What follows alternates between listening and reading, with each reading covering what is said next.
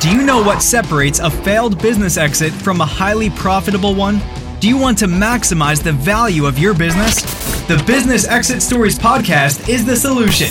Through a collection of stories told by the business intermediaries who facilitate those transactions, you'll receive the key takeaways from successful and, yes, some not so successful business exits. Now is the time to begin to position your business for an exit by implementing key strategies designed to maximize your enterprise value and help you achieve an exceptionally profitable exit.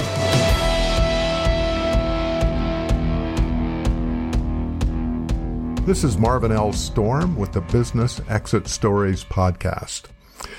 Today we're going to do something a little bit different. Uh, we're not going to be talking to an M&A advisor, you know, a financial analyst or a M&A attorney or anyone that has traditionally been interviewed on the podcast where they share their business exit stories of clients they have worked with.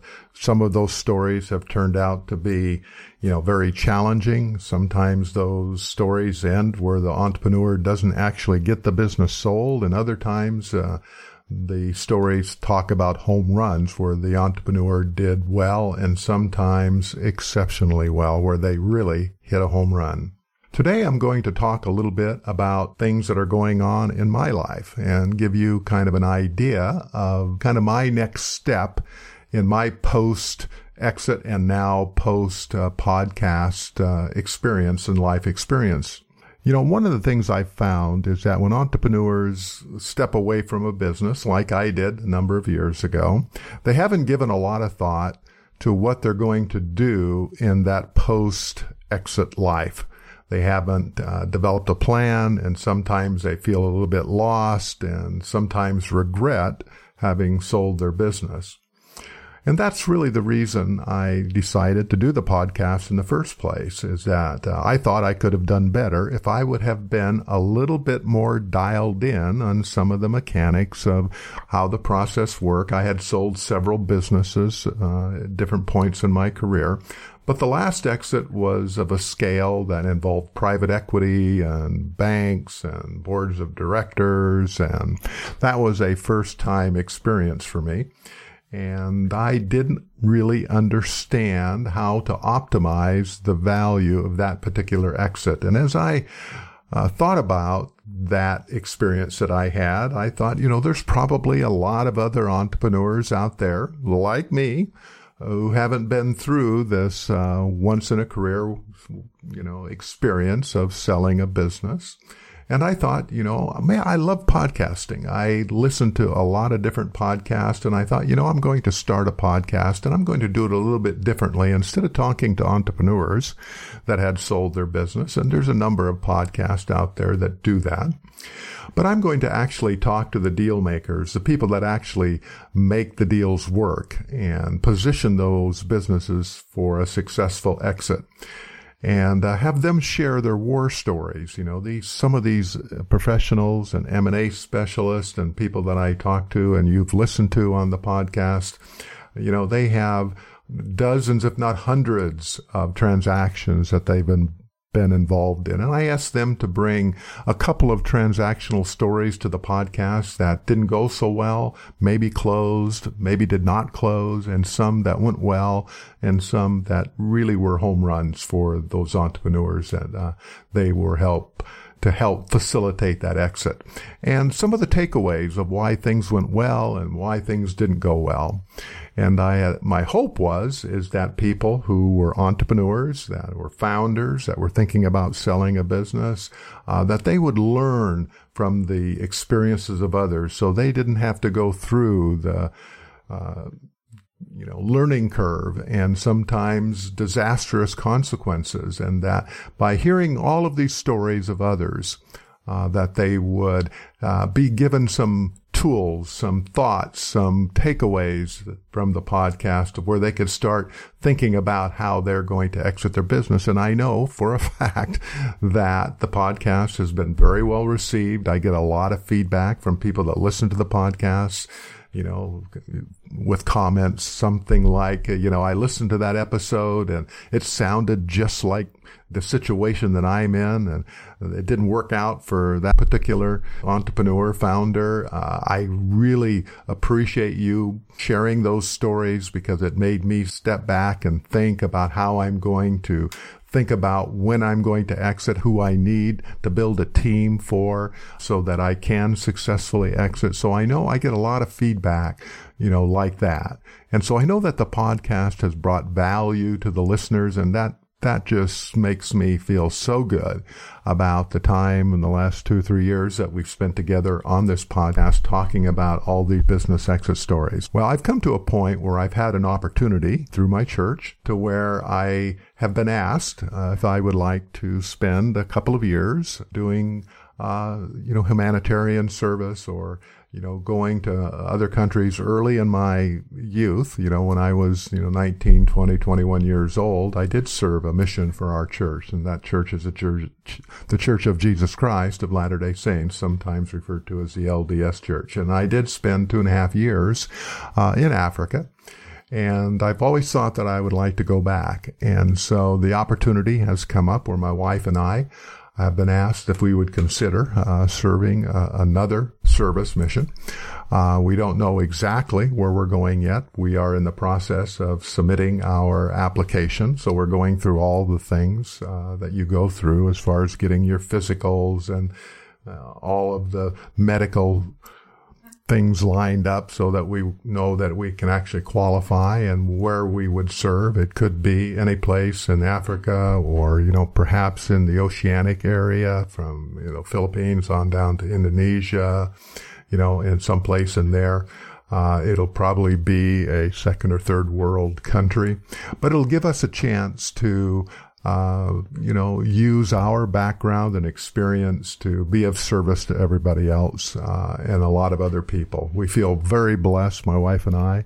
We have a great family. We have uh, done put ourselves in a position where we can do this and we're just excited to do it. And so one of the biggest decisions I had to make is, you know, kind of what do I want to do with the podcast and how do I want to approach this? Do I just kind of want to call it a day? And I didn't feel good about that. I felt that I just wanted to hit the pause button for a year or two and then circle back around because if there's anything that I've learned in doing this podcast is that I love it. I love talking to advisors. I love hearing the stories of how transactions went.